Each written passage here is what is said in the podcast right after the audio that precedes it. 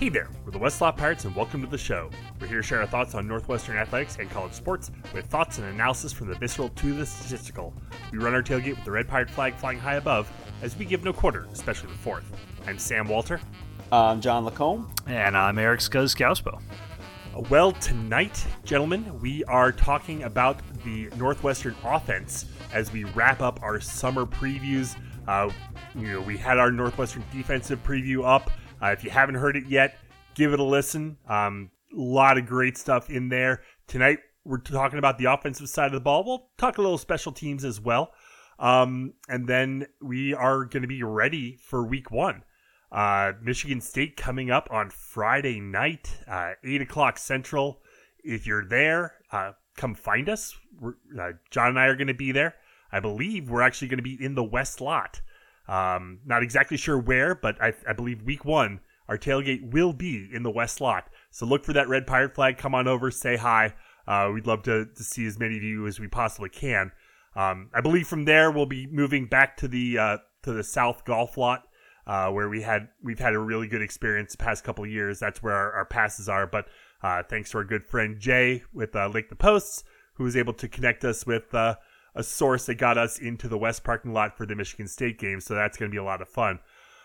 Um, yeah. So, uh, but before Scuzz, we talk offense, yeah. I like not to timestamp this this podcast, but like I, I was Nebraska to, so lost to Illinois today. yeah. I, I, was I was going to not mention that to no, keep it evergreen, but no, I, yeah, absolutely. I I was going to mention this specific thing because I just want you listeners to know that because this is the offensive preview and you know if you followed all the Big Ten previews, the Scuzz takes the lead on offense and he's going to take the lead here too. I'd just like to point out that if in the past couple of weeks you listened to the Illinois preview we did, you heard Scuzz say, and I almost quote verbatim, Watch out if Brandon Peters goes down because Artur Sitkowski throws a better deep ball and they're more dangerous if he comes in. That's almost exactly what Scuzz said, and that's what happened in this game. So you're in good hands, people. So yeah, I mean, what what a start to college football. I mean, full disclosure, we are recording this on Saturday night. Uh, Nebraska fell to Illinois. A um, couple other games going on, uh, and we'll talk about those, I guess, uh, next episode as we preview Week One. But uh, Scuzz, we're here to talk about the Northwestern offense. Um, lot going on there. Yeah, there's there's a lot happening. I mean, as much as John's preview focused on the potential change in scheme and just the the, the chaos of prognosticating that um, the change from Hankwitz to Jim O'Neil uh, portends. You know, we have th- this is in some ways this is Mike Bajakian's first year as as offensive coordinator at Northwestern. I mean, obviously he was running the show last season. Um, he got a couple months, uh, like you know, a couple weeks of spring ball, even with with the team before everything shut down for COVID. But it was such a strange year. He he he really didn't have you know the opportunity to put in his full offense. But um, so it's going to be interesting what we see this year. I I'll be honest, I don't think it's going to be dramatically different from last year for a couple of reasons. We'll get into it, but I think there's a lot of reason to be excited. Yeah, I mean it's definitely going to be interesting to see. At least you know with the offense, we have a bit of a sense on, on what we might see, but I I have to imagine it's still going to be a run first offense, even with the injury to Cam Porter. Yeah, well, that, that that's going to be fascinating because if there's one spot I'm I'm anxious about, uh, it is the running backs. I mean, you guys did a great job breaking that down after after the news that Porter was out, but we're not what you would call deep in the running back room right now. We got three guys. No. Um, you know, you're one injury injury away from being relatively paper thin there. So, but let's let's start with with last year's offense and and much like when I preview other teams, this is this is where I like to start. Like last year, Northwestern's offense was was not what you would call amazing. They were 93rd in S&P plus. That was a great improvement from 2019 when we were 123rd in S&P plus, but we did not see the sea change offense that we hoped uh, an offensive coordinator, a new offensive coordinator would bring. Obviously, a lot of that is related directly to the amount of time that Bajakian had with the team. I think it's also pretty clear that if you look historically, Bajakian has generally gotten better in his second year and then even better in his third year at every school he's been at previously. Uh, when he was at Cincinnati, they went from 62nd in S&P Plus in his first season, which by the way was after a wholesale coaching change and a bunch of departures. Went to 48th the next year, and then 34th in his third season. Same thing at Tennessee. Started at 63rd, jumped all the way up into the high 30s in his second season. Uh, BC was a high 30s team in the NFL with the Tampa Bay Buccaneers. So S&P Plus is not a thing that exists for pro football teams, but DVOA is a pretty good measure of uh, uh, of team statistical prowess. Tampa Bay's offense rated 18th in 2016. Bajakian arrives and they jump up to 11th. In his second season as OC, they jump up to 12th, or they stay, I say, should say, at 12th, and then he leaves and they fall to 21st. So, like, I, I reiterate all this, and I actually went back and listened to our Mike Bajakian podcast from uh, from from after, right after the 2019 season to just refresh myself on some of this stuff. Like, there's a really good reason why we hired this guy. He generally produces really good offenses. I'm not suggesting that Northwestern is going to take, you know, 60 or even 30 um, a, a 30 or 60 place jump in S&P Plus this year, but I think the track record here is one that, you know, would would indicate there's an opportunity for improvement. One of the places, stunningly, where I think we can really improve is on offensive line. So here's what's crazy. Interesting. Yeah. You look last year, the stats unequivocally say this offensive line was bad at run blocking. I think we know that that was not actually not exactly true, and I'm gonna yeah. I'm gonna detail that in a minute. But yes. you look you look at the advanced stats, and they say this offensive line was bad at run blocking. So we also know that S and P Plus is pretty terrible at predicting how good Northwestern is going to be week to week. so like like all of this comes with a little bit of grain of salt, but like let's dig into it. So the flip side of that is that Northwestern's O line was objectively phenomenal at pass blocking, particularly on third down. When you you know, so let's peel peeling back the onion a little bit. Like what's really real is that we ran the ball really well in in 20 in 2020. Uh, 160 yards per game, a little bit of a drop off from the 180 we put up in 2019, but a but a massive increase from 2018 when the, when the offense was on in, at least running the ball was was was really poor. And that's obviously the year, you know, Jeremy Larkin started as the running back. Two games in was injured, didn't play. It took a while for Bowser to to emerge. We only averaged like 115 on the ground. Thorson didn't run much. Anyways, the revelation last year though in pass pro, number 9 nationally in passing downs on uh, sack rate.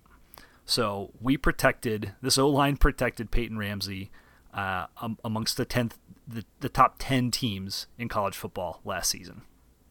Now I want to I want to unpack those running stats a little bit because like adjusted line yards, which is generally the, the the way that offensive lines are measured in terms of how well they're they're blocking. Um, we were 120th in the country the power rate and stuff rate weren't great, but I think we saw with our own eyes that Northwestern was better than they than Northwestern usually is, at least in those short down situations. But there were four games where the Cats just could not run the ball last season. Iowa and Wisconsin, both great rushing defenses, and then Purdue and Michigan State. Now, Nebraska uh, was also a tough game, but we did get that. You know, Anderson did rip off that 50 yarder, but outside of that, we didn't get much in that game either. Now, recall some of our analysis last year, watching Isaiah Bowser in particular. He wasn't healthy, and we all knew that all season. But what we what we observed in some of these games, there were clear plays where he had an option reading the defense as to whether he was going to stay on an inside running lane or bump outside the tackles. And he frequently chose to stay inside when he should have bumped out because he knew that he didn't have the speed to make the outside option work. And when Cam Porter took over in those last three games of the year, you saw this change immediately. You also saw the Wildcat formation boost the run. The point being here is that our offensive line was really doing its job in many of these situations, but didn't get credit because the running back situation was was not great.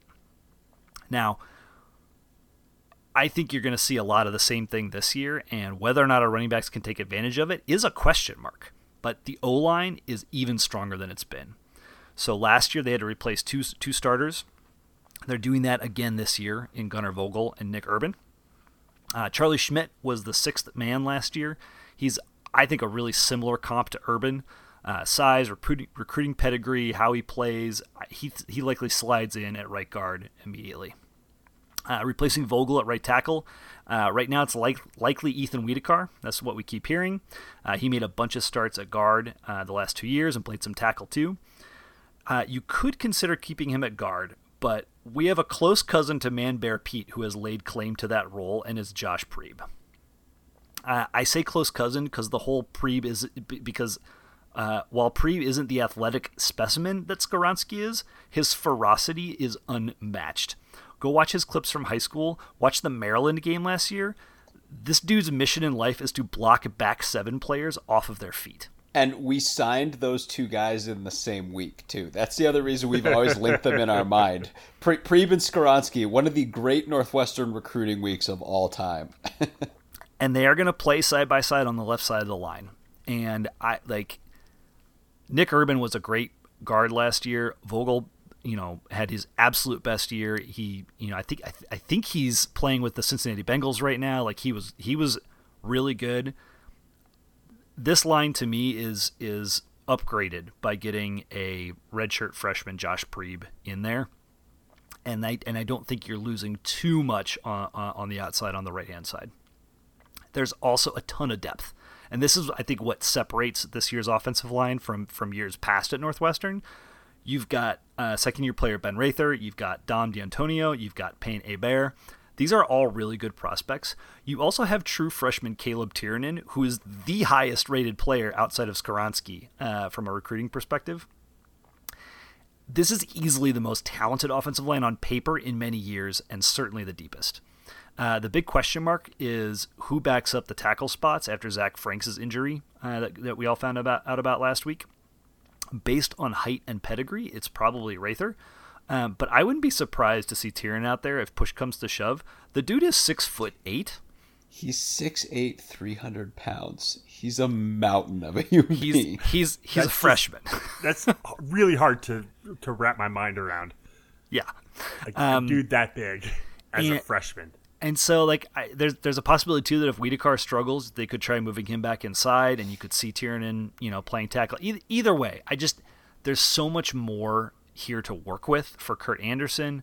It's um, I think year three of Anderson. Do I have that right?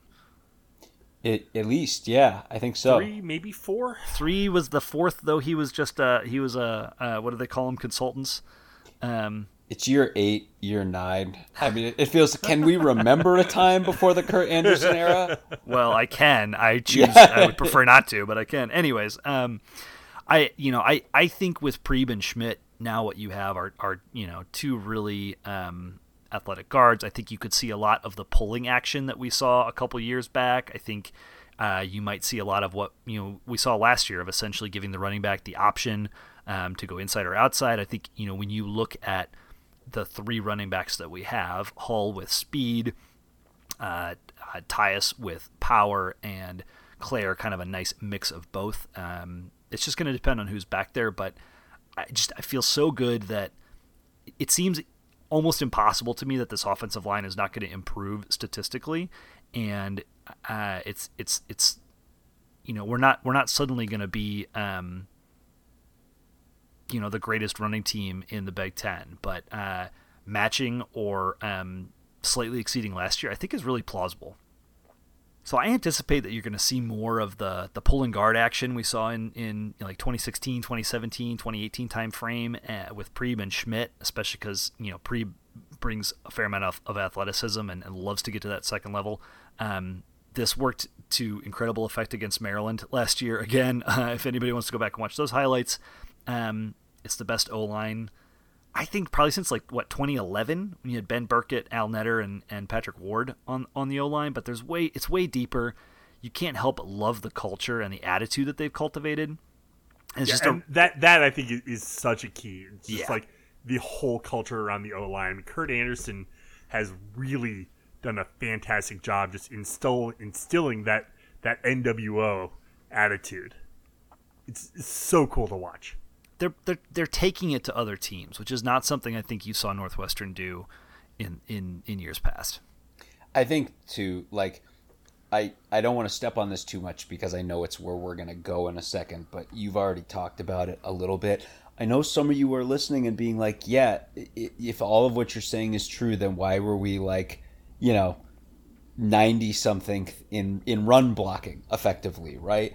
And over One, the 120th 120th but then up to oh yeah 120th and adjusted. So this is it's tough to say for a couple of reasons. One because i think we're part of this group of people not just within northwestern but wherever who have always kind of had an allergic reaction to oversimplification right? Which for so many years was like if you're not running well it's because you didn't have a good running back. And, and you know, we would always be like obviously like you only have to look at like a wisconsin or whatever to know that like the line is what makes everything go right?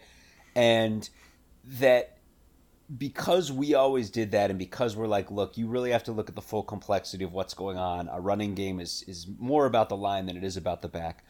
And then running in the face of that is the fact that since Justin Jackson left this school we are the poster children for the exact opposite.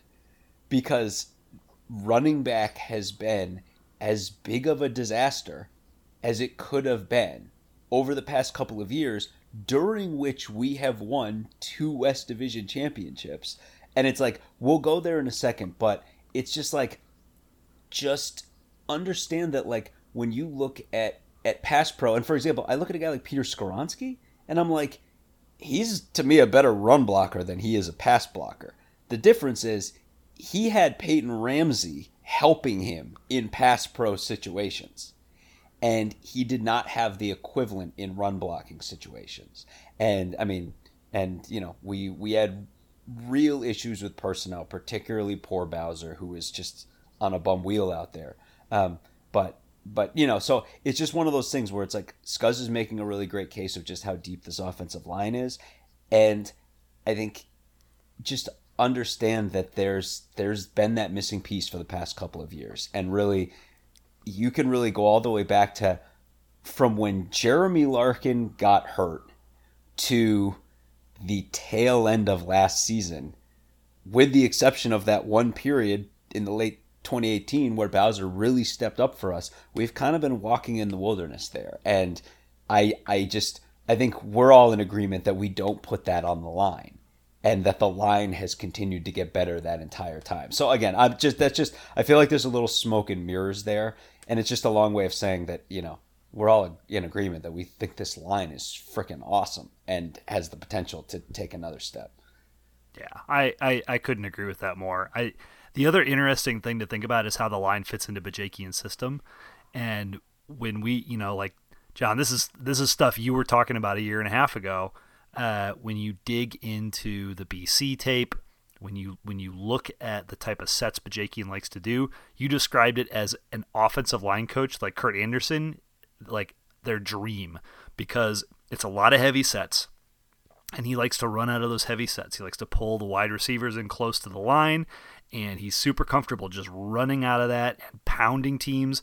Not not like stupidly throwing the the running back into the line, like running smart RPOs and doing doing you know things with uh, with tight ends to be multiple and uh, create you know different blocking schemes, etc. Um, and that like Kurt Anderson's cult, the culture and the approach that they've brought on the O line fits that perfectly. Like these guys are going to relish the opportunity to go bludgeon the, the other team and set up the play action that's so critical to Bajakian's scheme. And to, to your point earlier, like there were definitely times last last year where they did do that, and then the backs just kind of missed their windows. And that happened in a couple different times. And i know it sounds when we say that it sounds like we're we're picking nits or whatever and being like no don't throw the backs under the bus. Like if the line wasn't getting it done they weren't getting it done. I don't know what to tell you. We've watched a lot of tape and there were a lot of missed options in a lot of these games um, in big situations. And um, you know and you know purdue and michigan state were two games where two two defenses that really were kind of we should have been kind of outclassing. We were kind of done in from that from from that perspective, but it wasn't because of what the line was failing to do. The line was moving those guys around. We averaged two yards per carry against Purdue. Yeah, and it was it's just you one, can go back point one point seven against Michigan State. You can just go back and watch the clips of those, and it's again it's it stinks because particularly with Bowser, um, we we just love that guy. We owe him so much for what he did at the back half of 2018 for this team. And he did so much to help this team win a West title that year. And then was just playing on on a bum wheel. He, he was a shell of himself For- last year. Like, yeah. we- For two yeah. for, I- for two did we ever basically. find out what was going on with him? I don't know that we did. No. Um, but I mean, there was and and you know, and of course, it wasn't just him. Poor Jesse Brown. I mean, I was been watching a lot of Oh. the been watching a lot of the tape, being like, when when the backs available last year played, Jesse Brown looked kind of as good as any of them did, but he just wasn't able to play that much. And poor Bowser was out there trying to tough it out week to week, and it's just like so. Again, it's I, I don't want to step on this because I know because you're about to go here in a second, but there's but there's there's you know causes for both concern and optimism. I guess I would say. Yep. So uh, before we get to running backs, let's talk tight end a little bit. Yes. So I think I th- this is this is where I think the most potential like interesting differences may present this year versus last year with regard to Bajakian scheme. Um, we saw a ton of two tight end sets last year with Mangieri as like a close set blocker. Um, he also caught two touchdowns, uh, two really big time touchdowns, uh, and then John Raine playing in the slot where I where I frequently confused him with Riley Lees. I still don't know how that's possible. I think he might be listed as larger in the program than he actually is in real life.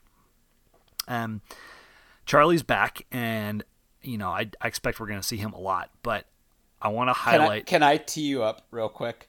go for it. Because we've we've spent a, a bunch of time trying to discuss where Northwestern's going to find a giant productive pass catcher, and we've done we've we've looked at a bunch of wide receivers, and it occurred to me the other day that the answer might be staring us in the face, and we just hadn't thought to bring it up. Uh, yeah. So, so I mean, I don't know that Charlie's going to be that that massive pass, pass catcher, but Thomas Gordon is a freaking gem. There's a lot of talk last spring about Gordon and his progress, his development, and the the potential for him in in Bajakian's tight end friendly offense is massive. Uh, he's six foot five. He's got the size to play wherever you want to put him. Um, this this is the type of multiple player that you can have on the field and line him up in three or four different spots and do seven or eight different things with him and is is going to be really fascinating. Like um you know the other thing the other thing John described about this scheme when it was BC it was like run run run run run out of these super heavy tight sets and then all of a sudden it's four verticals. And Thomas Gordon going on uh, on on was- that kind of release like Who is a bigger recruit and significantly better athlete than any guy Bajakian had at Boston College playing tight end? Oh yeah. Uh, there's also Trey Pugh, uh, who's battled injuries his whole career, but is you know similarly regarded from a recruiting profile. Like he doesn't have the same size as Gordon, but is, is looked at as really good. And then Marshall Lang was a legit recruit too, and and does bring that size. So like th- to me, this is almost the secret strength of the Cats' offense that nobody is thinking about. I mean, superback was a term that you heard, you know, s- every every sixth sentence during the McCall era, and we all kind of like did a little funny, you know, celebration when when it went away. But then also acknowledging that like Drake Dunsmore and um, Vitale and like there were so many guys that were Garrett Dickerson, like Dickerson, right, yeah. that were phenomenal players at effectively tight end. But we were so excited with the Bajakian pickup as to how we were going to use these guys. Last year, you really didn't see it. I mean, Raine was essentially a wide receiver. He was essentially a slot receiver, um, a big slot receiver. But this year, I I think you're going to see um, you've got you've got more depth at tight end, and I think you're going to see more of these guys used in, in mixing and matching situations. And You know, it's worth noting that that while Raine was the third leading receiver last year in catches and yards, his yards per catch were low, and he and Mangieri each caught two tight ends. So like, they each caught two touchdowns. So there's there's a lot of potential here, in my opinion, and um, I think I think this is like if you're if you're into watching who's on the field at this time or that time and and trying to discern some of what the offense is doing, watch the tight ends. Absolutely. I just it's funny Gordon in particular was a really big recruit. So Gordon, for everyone who doesn't know, Gordon picked Northwestern over LSU coming out of high school. He was a massive recruit, and he's one of these guys who was a really big recruit. And you always heard about how fast he was and how good of a pass catcher he was. And then there was tape that came out in this off season of him doing, I think, independent athletic skill Yeah. training um, where he's like doing all these speed and agility, you know, things like on a turf field, and you're like, he's really fast. And somewhere in the middle of that, I lost track of how enormous of a human being he is. And then there was that video where they showed all the all the guys coming up to the camera after practice and talking about their favorite food. And he comes up and he's like, I like steak. and you're just looking at him and you're like you're looking and you're like, is that guy 6'10? He's huge. And you're like, is that guy a defensive tackle? What is he? And he's a tight end. And it's funny you mentioned the laundry list, right, of marquee tight ends Northwestern's had. I can't remember the last time though that we had a guy who looked like an NFL tight end in height and weight. Like he's a matchup nightmare. In other words, like we've had guys that big, but we haven't had guys that big that were like the pass catcher, right? Um, Well, I mean, like one Like, could I think- argue that Garrett Dickerson was underutilized, but yeah, well, well, Garrett, well, and Garrett had Dickerson a great, wasn't Garrett had a great big. frame, but he was like six two, six three, right? Was he really? And so was, and so was Drake. So was Cam Green. what about Cam Green as well? Okay, Yeah, so we, it's so we haven't had were- like the none of them we haven't had six five, right? yeah the six. we haven't five. had like a Gronk or a Kelce. Exactly. Yeah, Gronk and Kelce. There you go. No pressure, Thomas Gordon. let's let's hold off on that. um. a- Anyways, I I just am just saying si- similar frame. Oh yeah, yeah, no. yeah. I mean, it's just you're gonna see an enormous human being out there running pass routes. and that just creates such a mismatch. You know that the the matchup difficulties when you have a guy that big, because a linebacker is not going to be able to cover someone who's six eight and can and can run, and you can't pull a safety down on him. So how do you cover him? Right. We shall see. Yep. Yeah, I, I think it's also worth calling out like John Raine was a fantastic ad last year because we needed a pass catching tight end. We didn't, and and he brought a lot of um, experience and pedigree, et cetera. Right, like he, he was in a similar offense to Bajakians down in in at Florida Atlantic. He only caught 24 balls. Like that was third best on Is the that team. it? But yes, it was like you in your head. It is a lot more, right? You had Yeah. RC, RCB at 41, McGowan caught 34, uh, Raine was at 24, and Lee's at 20, and then you had you know Kirtz was six, Mangieri was seven, uh, Porter had nine, a couple other guys here and there, right? But like he wasn't. He felt like a bigger presence than he actually was. Can I just to interject something really here? That's a really good point you make, and it definitely references the tight ends this year. Because the reason we think that is because Raine was such a factor in the machinery of the offense. How often did we see Yeah, him do true. that shallow cross, right? Mm-hmm. That shallow delay cross or something like that, where you're like, it felt like he was in on every single passing play because he was running that route as like an option or something. I only say that just because I'm like, you're probably going to see the tight ends featured a lot, whether they're getting the ball or not. Like, it, like Coach Jake's going to find a way to use that. So let's shift. Uh, let's shift to running backs, and this is this is the spot that I do have some concern. Like if there's if there's if there's, I know there's a lot of people wringing their hands about Hunter Johnson. We'll get there, but um, the running backs, it's it's worrisome, and and it and it's because the Cam news was devastating. I mean, we we talked earlier about the struggles Northwestern had in the middle part of their season last year to run the ball, and those those options where you know Bowser didn't feel like he could get to the edge, Drake just didn't have the power to fight through tackles, and then Cam hits the field against Illinois, and it is transcendent. He is he's taking those options. He's going to the outside. He's blowing through tacklers. He he follows it up. I, I remember distinctly pre- previewing the Big Ten championship and, and laughing about how we weren't going to see any Wildcat against Ohio State, and then and then we barrel through Ohio State's defense with Wildcat, you know, on the opening drive and, and score a touchdown. And um, you know, later I forget which linebacker it was, but but they referred to Porter. You know, the Ohio State linebacker referred to Porter as the toughest guy to tackle in the Big Ten, and just like it's it's devastating to lose that guy. Um, he felt like a true ace in our sleeve that nobody was giving any credit for. You know, with all the returning production stuff. Um, now you guys did a really great job outlining how Clair is a legit do everything back. Um, you know, I think the comp to Akrum Wadley is spot on.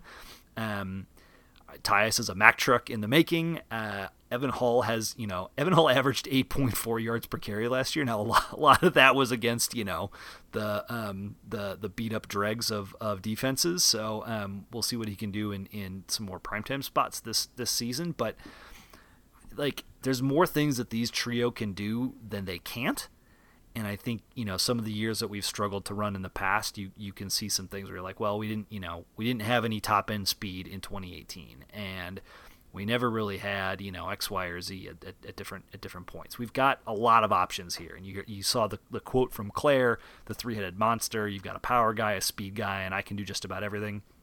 Um, but I but I cannot pretend that that three headed monster, as good as it might be, is not a drop off from what Porter would have been now, hopefully, as we talked about before, right, the off the offensive line maintains that excellence in pass pro and improves by some measure in run blocking. Um, again, I think going to the left behind Josh Priebe is going to work.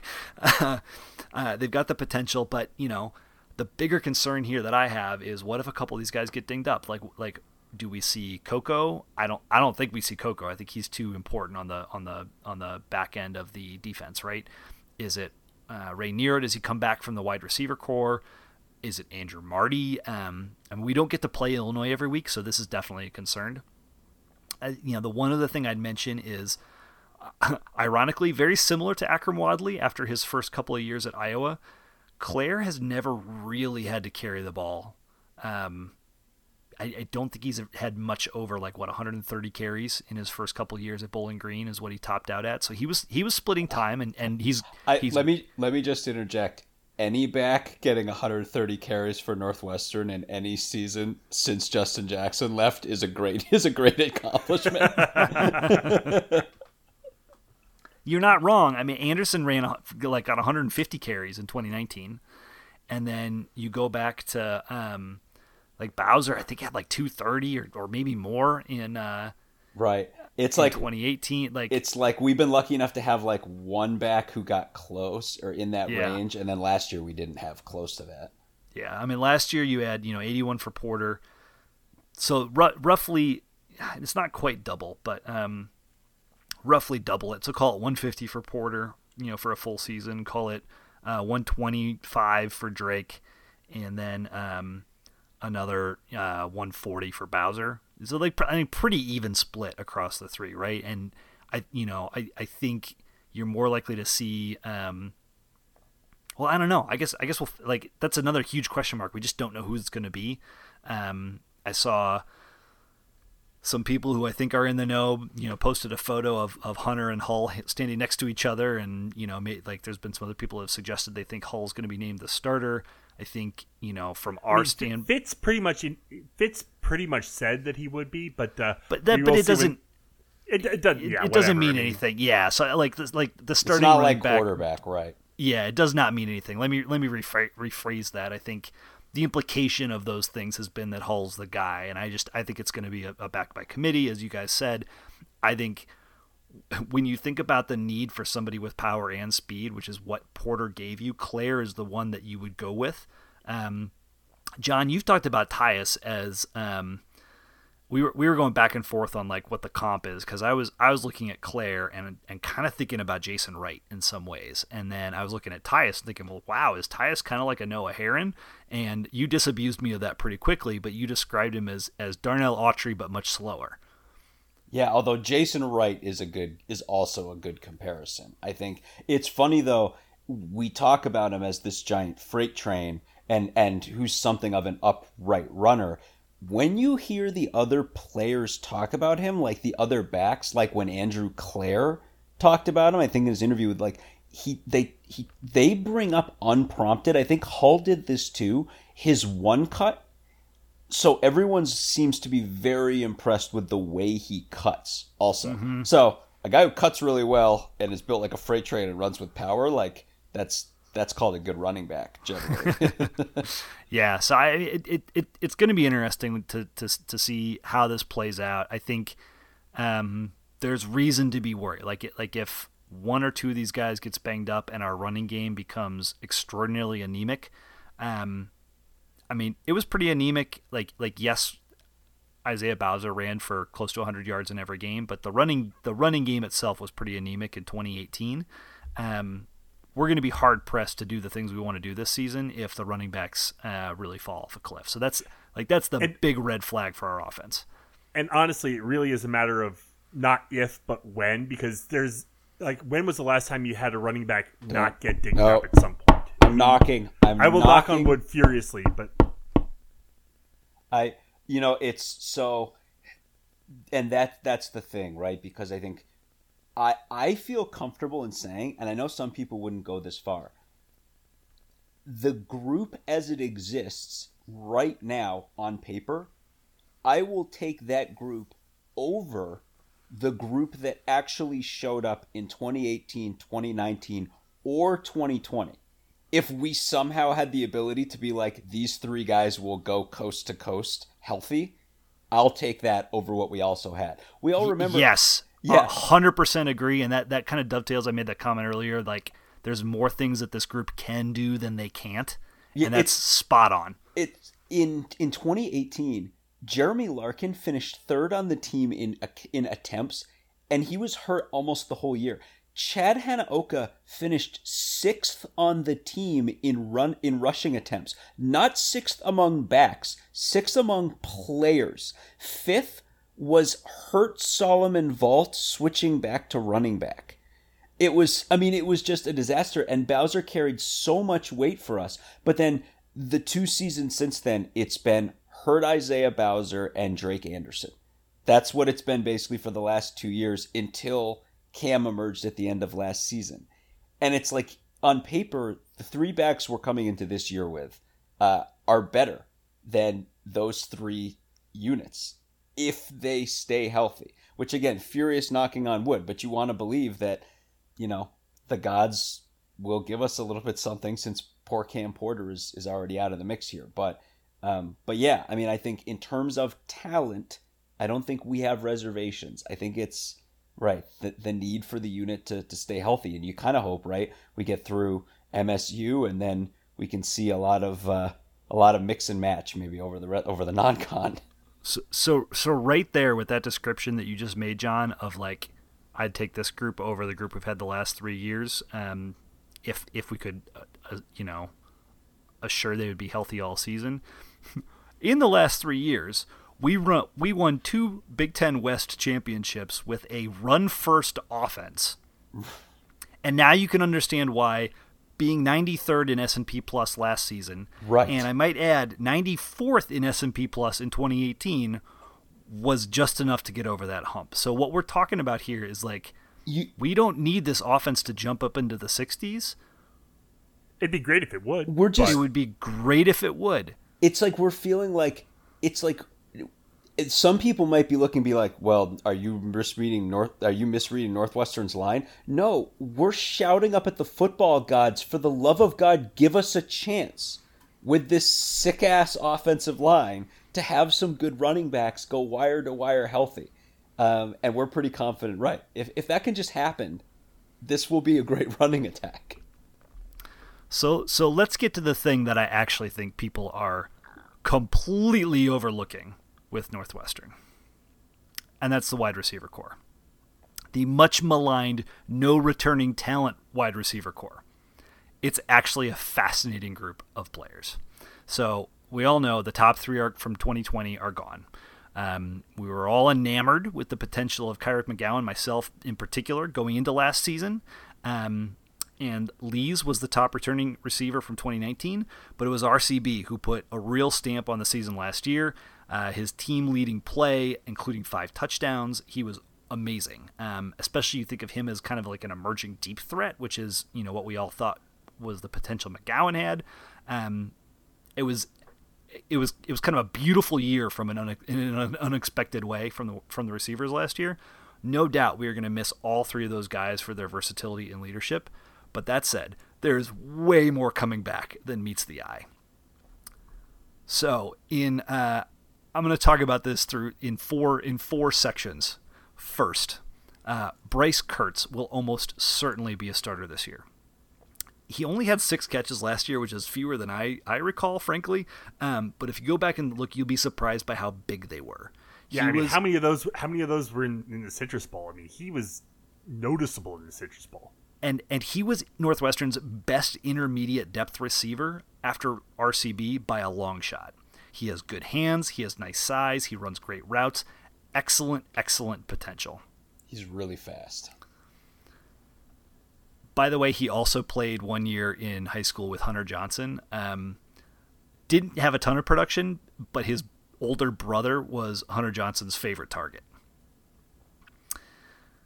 Uh, second, we've already heard Bajakian talking about short passes and getting about the ball quick, um, which is a little disconcerting given what we all want to, this offense to do, which is throw deep more. But that being said, I expect a lot of opportunity for slot guys like Malik Washington, Berkeley Holman, JJ Jefferson. By the way, those are all returning starters, not from last year, but all returning starters. Uh, maybe even Calvin C.J. Johnson, aka Starscream. Uh, I, you know, you're going to see plenty of double tight ends uh, for this team, but there's going to be three wide as well. And what you've forgotten since they were injured or didn't play in 2020 is that Holman and JJ uh, Triple J have played quite a bit in the two prior years. Triple J averaged 18 yards per catch on 10 receptions in 2018 and scored two touchdowns in both 18 and 19. Holman was a staple in 2019, averaged 13 yards per catch, better than any Cats receiver in 2020. Inside NU pointed out Triple J as their odds on favorite to pick up a lot of production this year, and I could not agree more. Third, depth. Wayne Dennis really looked the part last year. John just posted an awesome catch he had in the in the Citrus Bowl, like this beautiful back shoulder uh, at the sideline grab. Um, like, dude looks the part. Uh, Genson Hooper Price remains like a massive and intriguing figure still, like this this six five receiver that has yet to get on the field, and, and maybe he's got injuries and maybe we'll never see him. Um, Clair, Andrew Clair, the running back, is a dynamite receiver from the backfield. And all those tight ends that I talked about too, not to mention the top rated recruit the top recruiting rated wide receiver on the entire team is true freshman Jordan Mosley. So there's a lot of stuff to work with here. And finally, fourth. And, and yet. and by saying this fourth, I'm really be, burying the lead, is Stephon Robinson. In 2019, he had 700 yards, 16 yards per catch average, and 18 t- and eight touchdowns for a putrid Kansas team. This guy's the best player on a Power Five team. I know it was Kansas, but still. he, he could be the best player on our Power Five team. I mean, like, like you go and look at the tape. This guy burned Oklahoma DBs off of the line on the outside. He torched teams over the middle in the slot. He makes phenomenal cuts when running routes, but doesn't lose speed or fluidity. Um, he has great hands, can catch in tight windows. This dude can do it all. Yes, he got injured last year. You've seen him playing in camp unabated this fall. Like, he's healthy. If he stays healthy, my God. We haven't had a single receiver put up the stats that he did in 2019 at Northwestern since Austin Carr in 2016. Now Robinson differs. The, the, the, fact the fact that the social media team is like putting together ISO videos of him catching amazing passes tells you a lot too. Yes, it does. Yes, it does. Now Robinson differs from Carr in one major way, and that is that he is a legit outside threat. Uh, he offers probably a better total skill set than any of last year's receivers, and that's not a knock on any of last year's receivers. This dude can just do it all. Um, he's he's you know he's not going to go up and win you a jump ball uh, against you know against a big safety, right? But that's not what we're asking him to do. Um, I think he pairs well pairs phenomenally well with the larger framed Kirtz or Wayne Dennis across the field, would which would be the guys that you would go, you know, ask to, to, to win that jump ball. Um, I'd be really remiss if I didn't mention the excellent profile that Bradley Locker did for Inside NU, highlighting uh, all these elements of, of Robinson's game, plus his blocking prowess.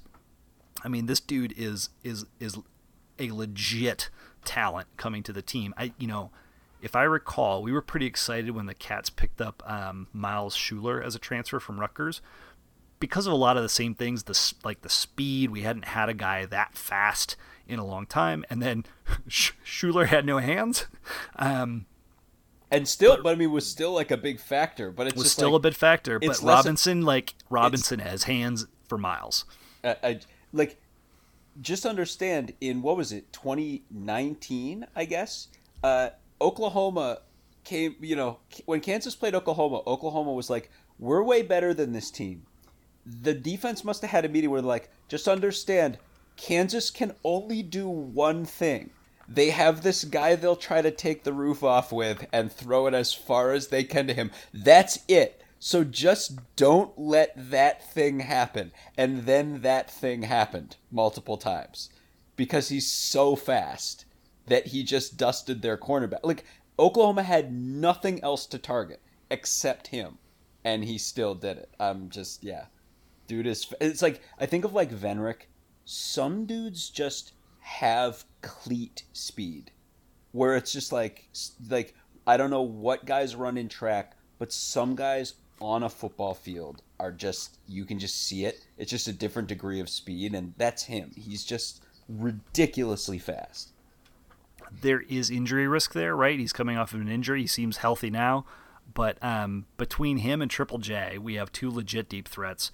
We have a bevy of slot guys, Kirtz, Dennis, and the larger possession type guys, the tight ends. This is an incredibly diverse set of options at wide receiver and tight end for Bajakian to play with, which is exactly what Bajakian wants to play with. Mm-hmm. This is awesome.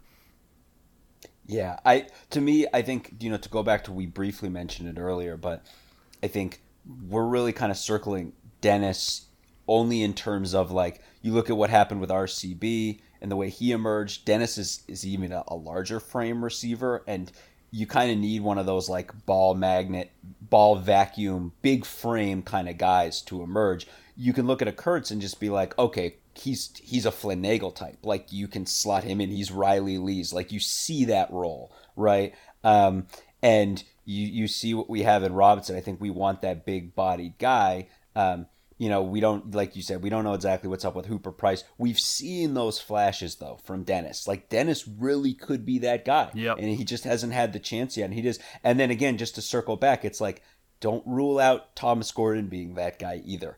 Thomas Gordon's going to run downfield routes, the kind of routes Bajakian wanted to run at wide receiver. So it's like if you if if the issue is we have to find a massive ball catcher, there are options there too. Like that that guy exists. I you know you mentioned Robinson injury uh, risk. I mean again, you hope Triple J is healthy too cuz Triple J is that's a guy, you know, Triple J's made massive catch, you know, massive catch in the Nebraska game, the you know in 2018 like he's a a decorated dude with with big catches. Um, I want to say Hunter Johnson did not have a lot of highlights in uh, 2019, but I do remember the pump and go against UNLV, and I feel like that was Triple J also. Um, filling that deep route role. But you know, if if he's healthy and if if if Robinson's healthy, yeah, we got we got guys for days here.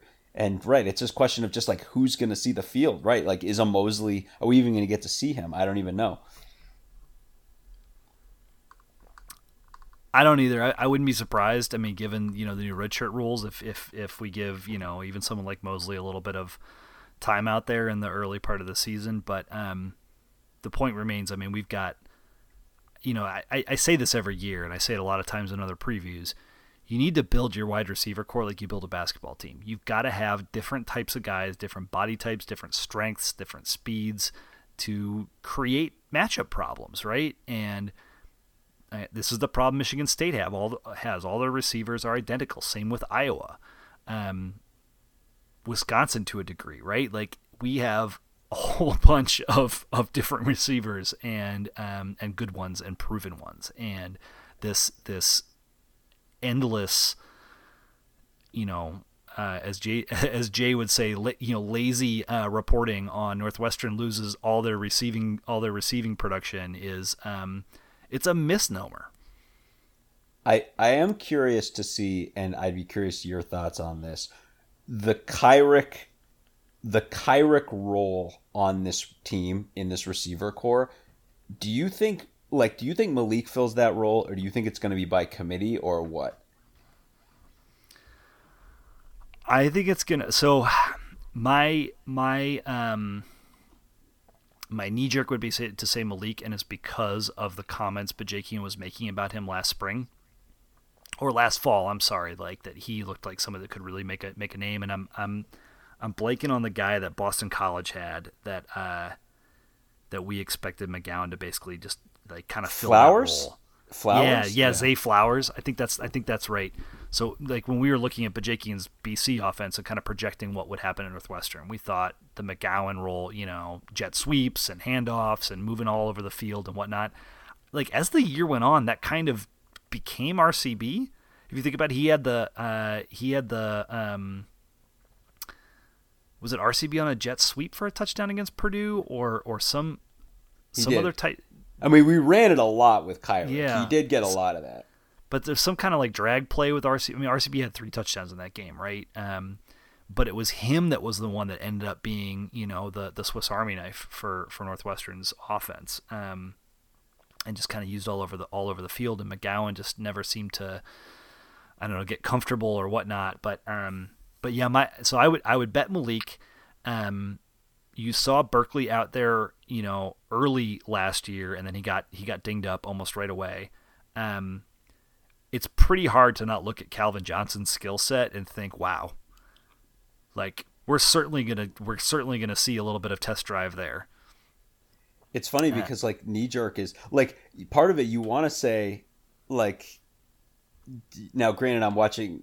I've just because again we already mentioned off the top that Illinois game. Watching Isaiah Williams playing, you know, running jet sweeps for uh, for Illinois and being like, well, he's clearly the fastest guy they have. So would we do that with Stephon Robinson? And then it's like to everything Scuzz has been saying, we don't have to.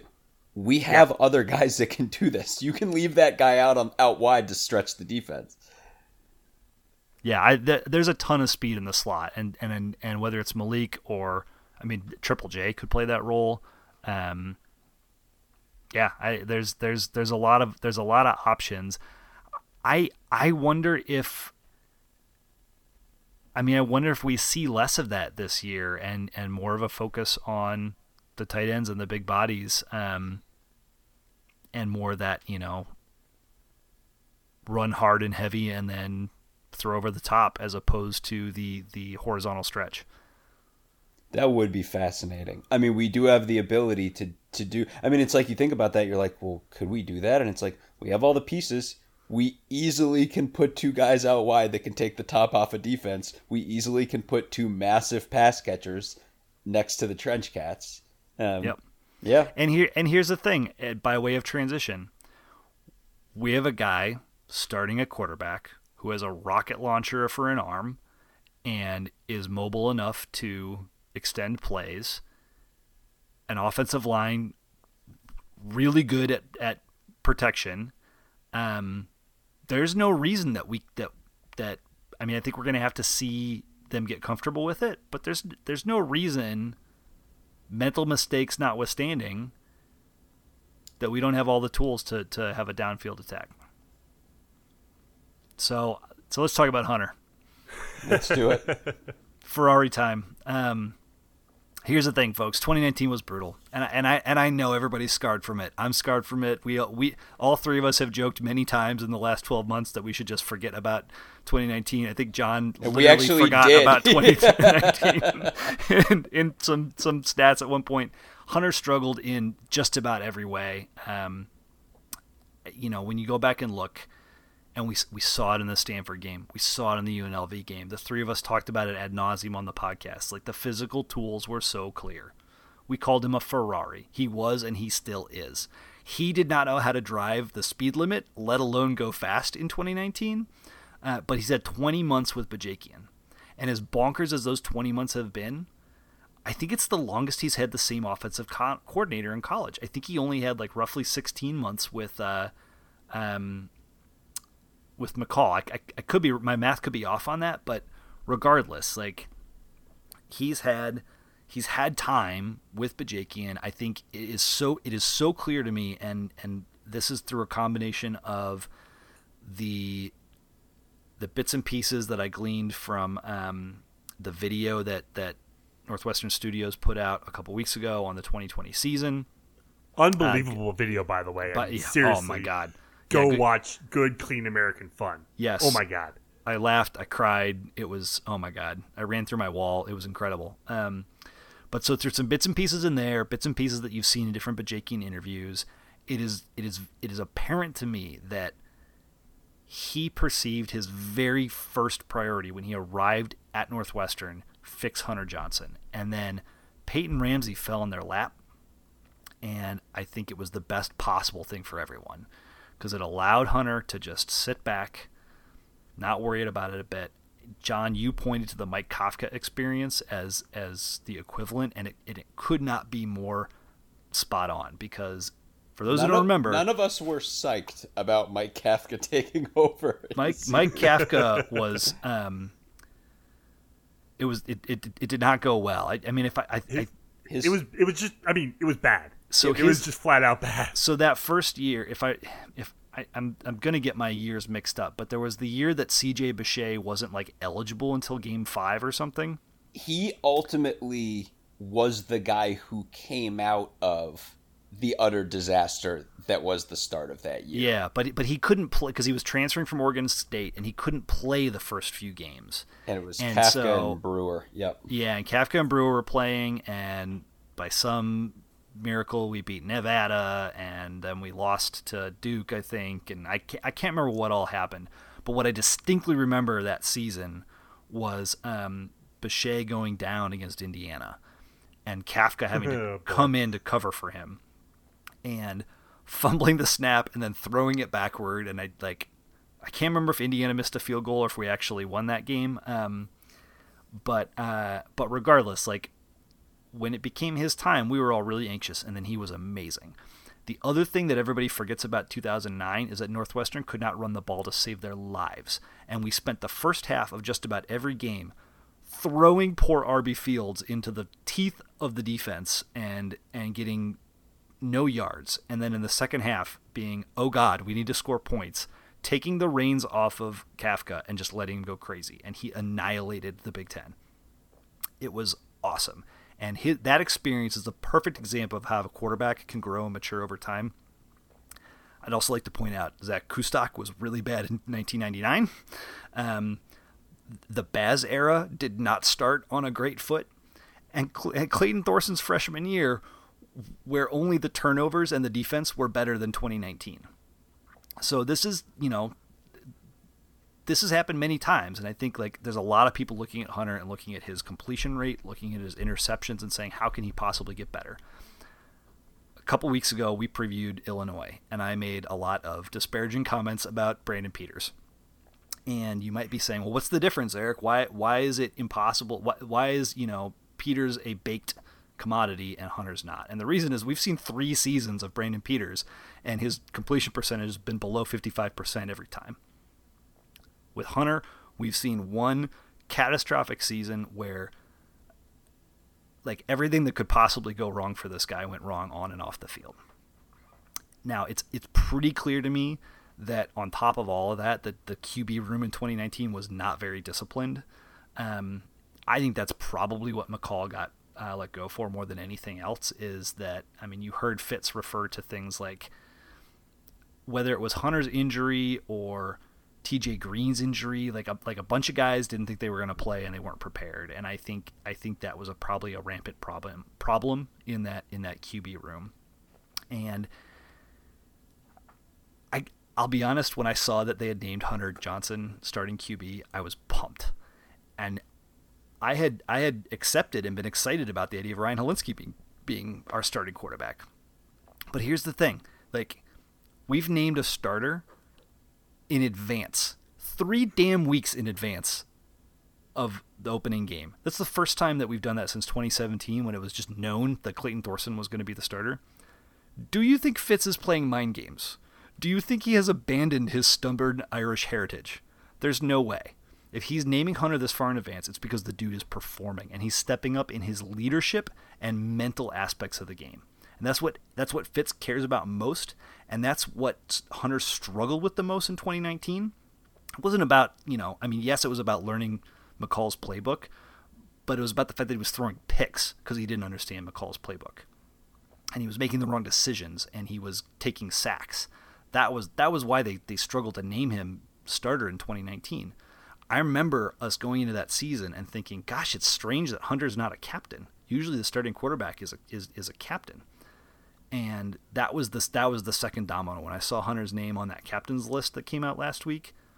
I'm just I'm just stoked. I can't wait to see how this plays out. Three major points. One, Bajakian wanted Hunter out of high school.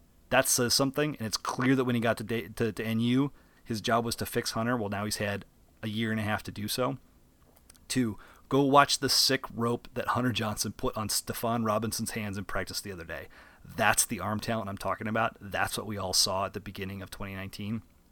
And then three, one or both of Ryan Hilinski and Andrew Marty are ready to go. Should Hunter falter or get banged up, this isn't the oh god save yourselves moment that 2019 turned into. There's legit talent, experience, and clear leadership traits. Clear leadership traits. All the interviews, my god, these guys are like like we have three legit QBs with uh, waiting in the wings with obvious camaraderie between each other and the team. Like we are in infinitely better shape at the quarterback position here in 2021 than we were in 2019, and we just need to be 93rd in S&P Plus or better.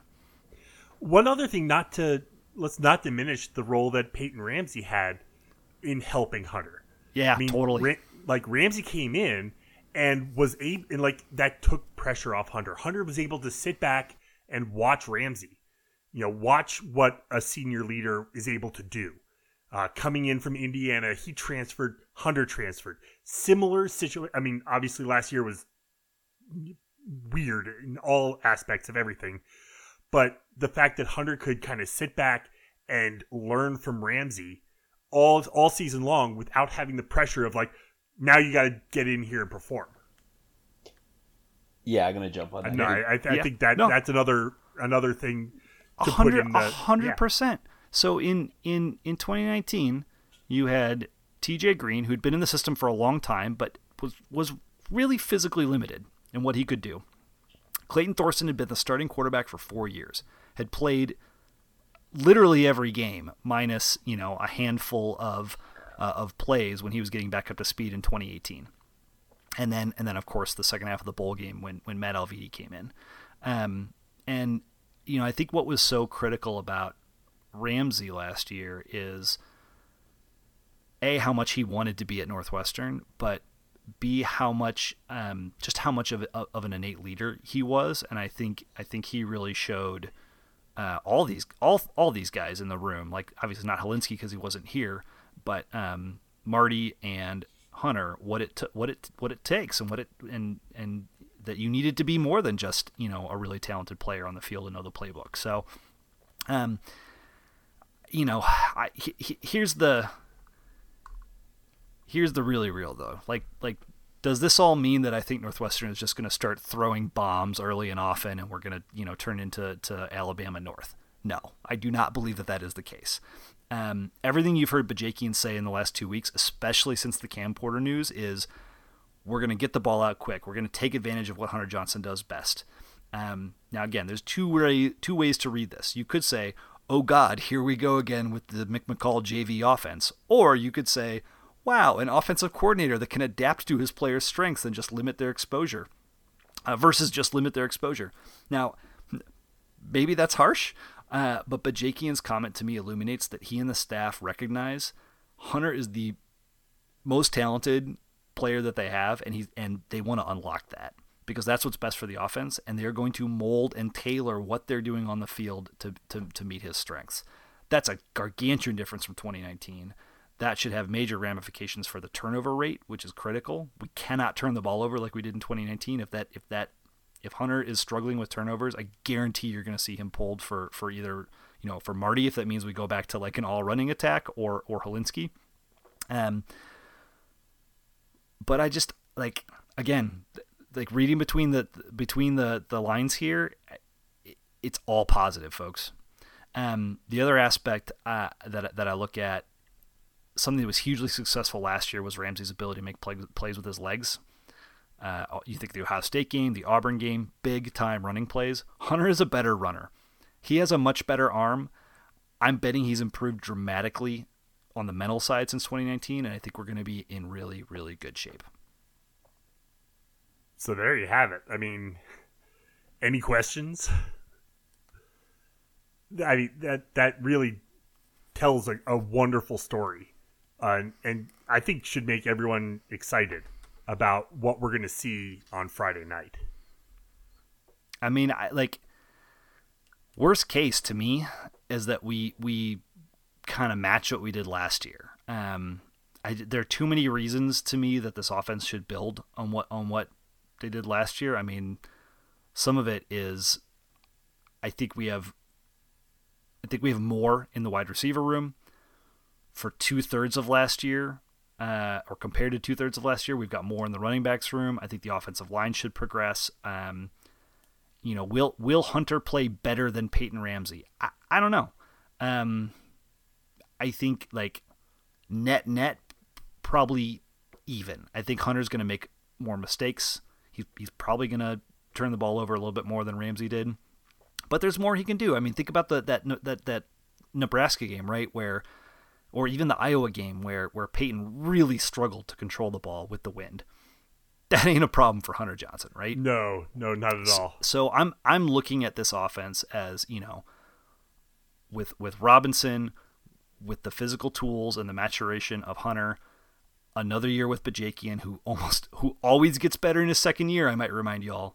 The improvement of the O line, the diversity of talent in the wide receiver corps. Yes, running back's a concern, but I feel like matching last year is attainable and is, is kind of the floor to me. And improving on last year is absolutely in the cards. And let's say we get up to 80th in S&P Plus, 70th in S&P Plus. I mean, we're right where we want to be competing for this division.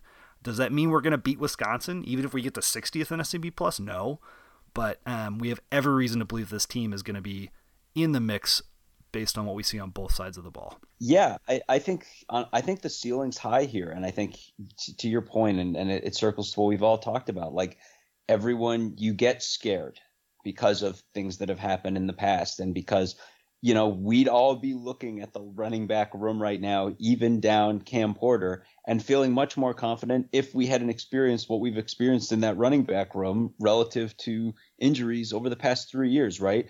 And and Hunter Johnson, I think it's it's everything that happened in 2019, only a portion of which was related to Hunter Johnson that colors everything we think about Hunter Johnson. Just a you know random thing I was thinking about. It's like Hunter Johnson only started five games that year, folks, and I think people have in their mind, oh, you know, uh, Hunter Johnson's played before, Ryan Hilinski's played before. In Ryan Hilinski's year playing, he attempted almost four times as many passes as Hunter Johnson did. It's not close. Hunter Johnson just wasn't on the field that much. You remember the low moments, but we choose to view it. Everything Scuzz said. We choose to view it as Hunter Johnson came out um, and straight up won a competition against a really talented, tout, touted incoming transfer who threw 408 passes uh, two years ago for South Carolina in the so, SEC. Yeah, in the SEC, and Hunter Johnson won that competition. And and kind of as one last little aside, just you know, if you followed Hunter Johnson or not, like he's not like organizing team barbecues in his free time. Kind of a quiet guy. Uh, this is a guy who went out on the field and won this job and won his captaincy and everything Scott said. Like obviously he's growing. He leads in his own way. He he he leads by example, and he's just a quieter guy. But just understand, like this is not the most raw raw guy in the world going out and straight up winning the competition over a guy who's thrown four times as more passes in college, who is a rah rah guy. And again, I think divorce yourself from the mess that was 2019 and just be like, this is, you know, right. It's em- embrace the Mike Kafka of this, embrace the possibility. And yeah, I think you add it all up and, and, you know, everything we said a while before we got to QBs, but if the backs can just stay healthy, furiously knocking wood again, um, I think this team's got everything it needs on offense. Uh, so let's quickly touch on special teams. Um, obviously, we have no idea who's going to be returning punts and kicks. Uh, that'll probably change a lot. Uh, Charlie Kuhbander's back for another year. No reason to think he won't be our primary kicker. Derek Adams back uh, as punters. So, I veteran kicker, veteran punter. Yeah, I, I would, both, both pretty good too. Yeah, like Kuhbander had some had some misses, but um, Derek Adams was a weapon for us last year. Yeah, and uh, we got Trey Finson, uh, Trey Finson, who's you know there. He's he's seen a little bit of time as well. Um, yeah, I mean, I special teams is will be what I whatever it is. I think we know what special teams is going to be. It's been what it's been the past couple of years.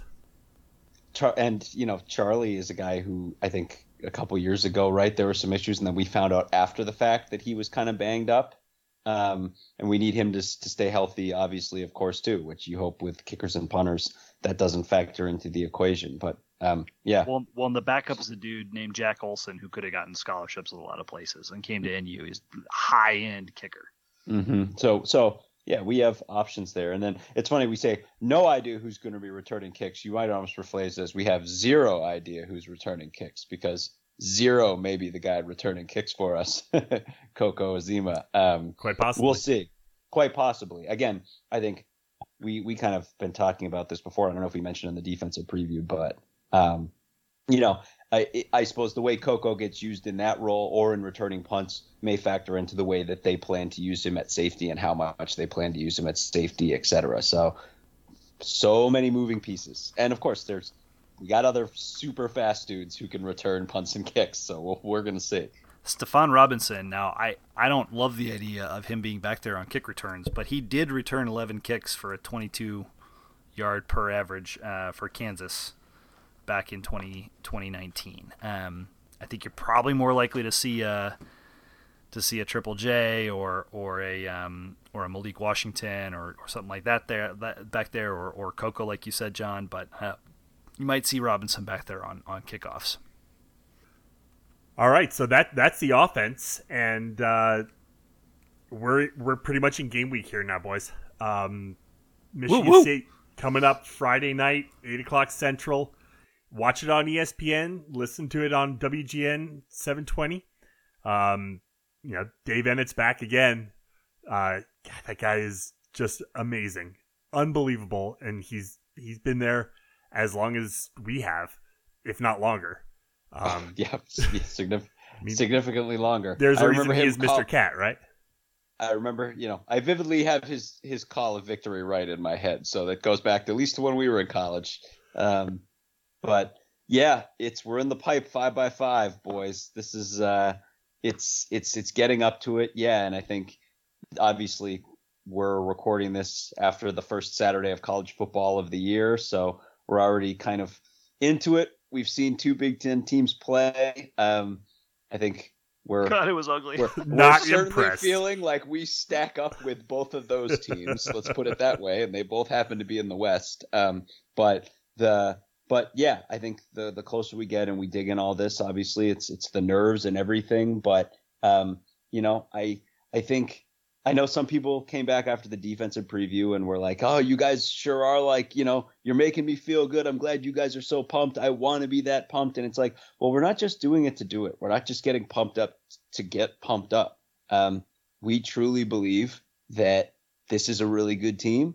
That there is a lot of that that not only is there a history of people underrating Northwestern, but that people are specifically doing it this season, and we just feel like we know we've got it. We feel like it's good. So we'll be back later in the week for our uh, week one preview. Um, kind of get back into Michigan State a little bit, uh, see what we know. Um, probably, t- probably talk uh, since we did it. We'll, pr- we'll probably talk Northwestern's whole schedule too, and put a little yep little prediction action out there. Yeah, and uh, then Friday night. Oh man, it, it's less than a week, boys. It's less than a week. I I'm so excited. And and you know we'll be saying this again in our in our preview before, and Sam already said it off the top. We'll be saying it in our next pod prior to the game, but we're gonna be in the West Lot, people. The the the pirate flag will be flying, and uh, come you need to come say hi to us. We'll be there. Um, it's going to be an awesome Friday night, but uh, come come say Sam and I will be there. So come come give us a give us a a, a shout, and uh, we'd love to talk to you. Uh, so with that, we'll go ahead and leave it there for tonight. Head to our website, westlotpirates.com, where you can leave comments and questions. Find us on Facebook, Twitter, and Instagram at westlotpirates, and email the show, westlotpirates at gmail.com.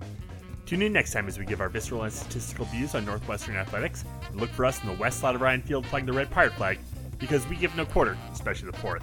For John Lacombe and Eric Scasbo, I'm Sam Walter. Thanks so much for listening, we'll see you next time.